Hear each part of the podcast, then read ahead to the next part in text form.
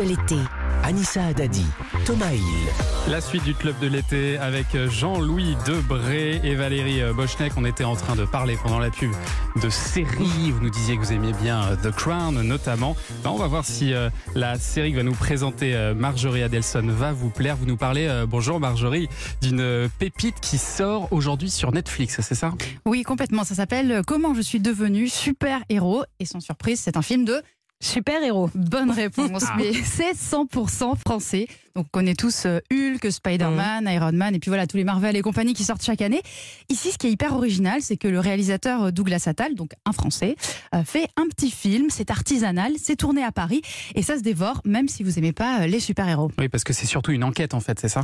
Oui, en fait, on connaît tous la cybercriminalité, mais est-ce que vous connaissez la super-criminalité? Pas du tout. En fait, Oh, Jean-Louis connaît. Oui, peut-être que vous connaissez, vous, non? C'est la branche de, de la police en fait qui gère les crimes en rapport avec les super pouvoirs. On suit donc euh, le lieutenant Moreau, c'est Pio Marmaille.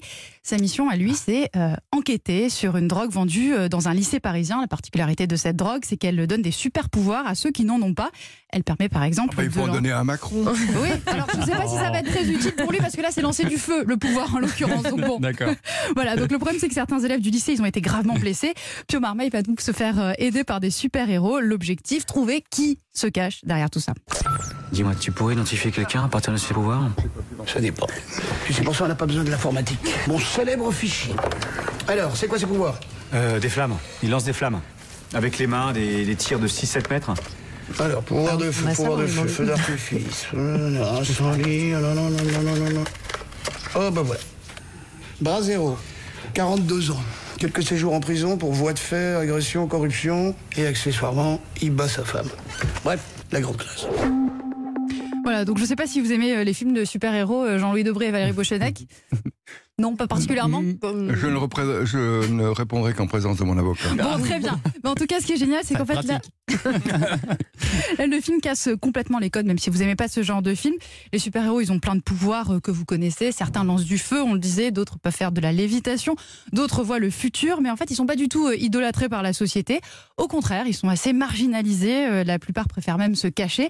La preuve, certains vont carrément chez un psy pour supporter le quotidien.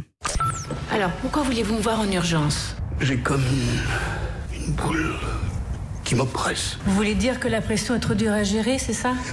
Parlez-moi de vos pouvoirs. La première fois que je me suis rendu compte que j'en avais, c'était en avril 1976. Papa était parti chercher des cigarettes. Je ne l'ai jamais revu.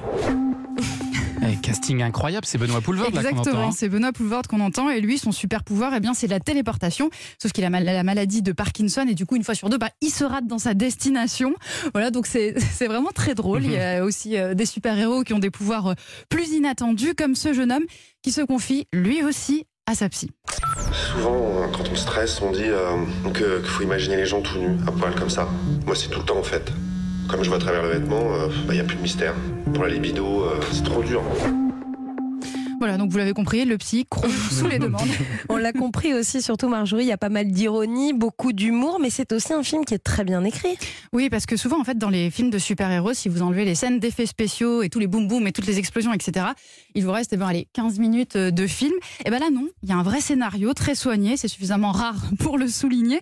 L'enquête euh, aux quatre coins de Paris, franchement, elle est palpitante, elle est complètement inattendue, et c'est un mélange malin entre thriller et film de super-héros. Fallait oser, et franchement, c'est très réussi. Avec un casting euh, très très beau aussi, hein, faut le Oui, dire. exactement. On retrouve euh, par exemple Leila Bekti en super-héroïne qui voit le futur. Swan Arlo qui joue euh, le grand méchant. Il fait un peu penser à Gary Oldman dans Cinquième élément. Je sais pas si vous voyez. Mmh, bien sûr. Voilà. Et puis il y a aussi Vima Laponce qui incarne la coéquipière de Pio Marmaille. On sent que tout ce petit monde s'amuse beaucoup.